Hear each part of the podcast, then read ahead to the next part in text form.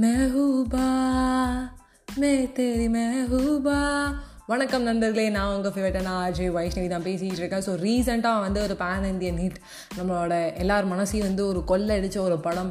இன்னும் வந்து ராக்கின்னு சொல்லாத டே சொல்லி அடிச்சு ராக்கி பாய்ன்னு சொல்கிற அளவுக்கு வந்து இன்னும் வந்து நம்மளுக்குள்ள ஒரு ஈகர்னஸ் ஒரு சந்தோஷத்தை கொடுத்துட்டே இருக்கிற ஒரு படம் கேஜிஎஃப் டூ இந்த படத்தில் வந்து பார்த்தீங்கன்னா எல்லோரும் யாஷை பற்றி பேசிகிட்டு இருப்பாங்க. Yes the real Yash Rocky Bhai rocking star அப்படின்னு சொல்லிட்டு.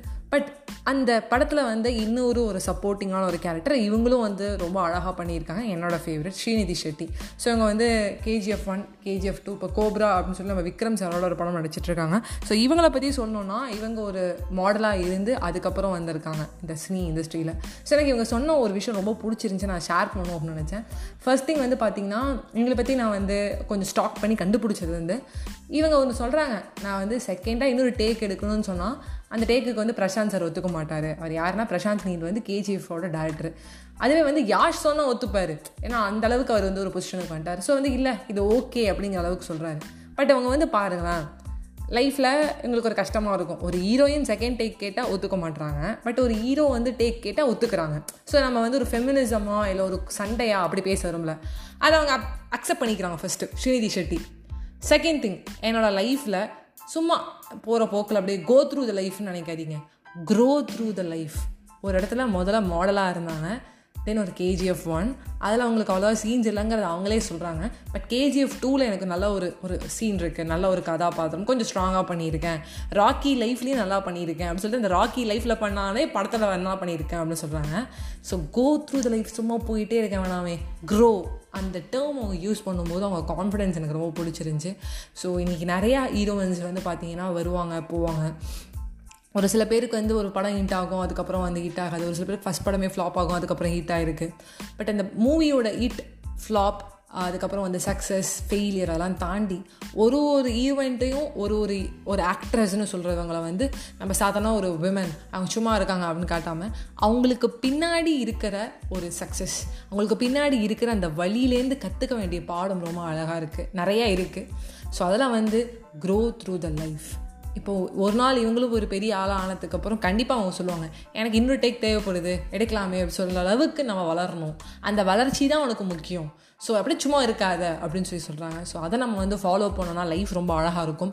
ஏன்னா நான் வந்து நினைப்பேன் என்ன எல்லா இடத்துலையும் வந்து குத்திக்கிட்டே இருக்காங்க கொட்டிகிட்டே இருக்காங்க கீழே குனிஞ்சிக்கிட்டே இருக்கும் கஷ்டமாக இருக்குல்ல அப்படின்னு. பட் பார்த்தா ஒரு ஒரு வளர்ச்சி ஒரு இடத்துல என்னால் பேசவே முடியாமல் இருந்தது. இப்போ ஒரு இடத்துல வந்து நான் சஜஷனாவது கொடுக்குற அளவுக்கு வந்திருக்கேன். நாளைக்கு சஜஷன் இல்லை நான் சொல்கிற ஆன்சர் தான்டா நான் தான் சொல்லணும்டா.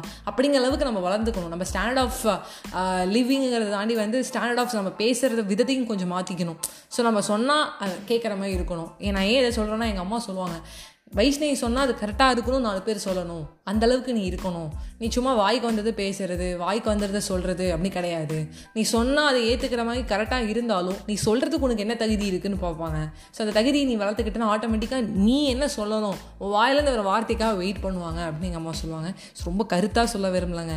ஜாலியோ ஜிம்கானா ஜாலியாக இருப்போம். அந்த ஜாலியாக இருக்கிறதுல வந்து போனால் போகுது லைஃப் மட்டுக்கு போகுது நம்மளும் போவோம். ஈட்டணும் ஸ்லீப் அப்புறம் வந்து நம்ம வந்து நல்லா ஃபோன் யூஸ் பண்ணோம் அப்புறம் உருட்டணும் அப்புறம் ரிப்பீட் அப்படின்னு இருக்காமல் நம்ம ஏதாவது ஒன்று நல்லது பண்ணுவோம். ஏன்னா இப்போ நம்பவே மாட்டீங்க. எனக்கு கொஞ்ச நேரத்துக்கு முன்னாடி கூட வாட்ஸ்அப்பில் எனக்கு வந்து தெரிஞ்ச அவரோட ஜூனியர் ரொம்ப ஃப்ரெண்டு ஜூனியர் ஃப்ரெண்டு தான். ஸோ சொன்னால் அக்கா என்னால் ஃபோன் ஒன்றாமல் இருக்கவே முடியலக்கா.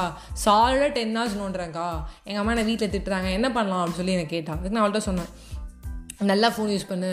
தப்பே இல்லைன்னு ஷாக் ஆகிட்டான் ஆமாம் நல்லா ஃபோன் யூஸ் பண்ணுங்கள் யூஸ் பண்ணுறதுல என்ன இருக்குது அப்படிங்கிறத பாருங்கள் யூடியூப்பில் என்ன வேணாலும் வீடியோ பார்க்கலாம். அந்த யூடியூப்லேயே வந்து இப்போ வந்து ஆர்ஜே ஆனந்தி அவங்க போட்டிருக்காங்க. டேட்டூக்கு பின்னாடி இருக்கிற ரகசியம் என்ன? இந்த மாதிரி வந்து நம்ம ஒரு நல்ல விஷயத்த வந்து கற்றுக்கிறதுக்கு நம்ம எவ்வளோ நாளும் வேணால் பார்க்கலாம். நான் இப்போ படம் பார்ப்பேங்க. நான் படம் பார்க்காம இருக்க மாட்டேன். பட் அந்த படத்துலேயே நான் கற்றுப்பேன் அந்த படத்தில் வேறு ஒரு ஒரு சீனி நான் வேறு எங்கேயும் யூஸ் பண்ணுவேன். ஸோ இந்த பாட்காஸ்ட்டு ஸ்ரீனி ஷெட்டியோட ஒரு இன்டர்வியூலாம் அவங்க வாயால் சொன்னது. ஸோ இந்த பாட்காஸ்ட்டில் வந்து நான் சொல்கிறேன்னா எனக்கு எங்கே இந்த இன்ஃபர்மேஷன் கிடச்சிருக்கு யூடியூப் பார்த்தனால கிடச்சிருக்கு. ஸோ அதை நான் வந்து யூஸ்ஃபுல்லாக அந்த யூடியூப்பில் அந்த வீடியோவை பார்க்குறேன். So that is life grow through the life and always smile and make other smile bye bye friends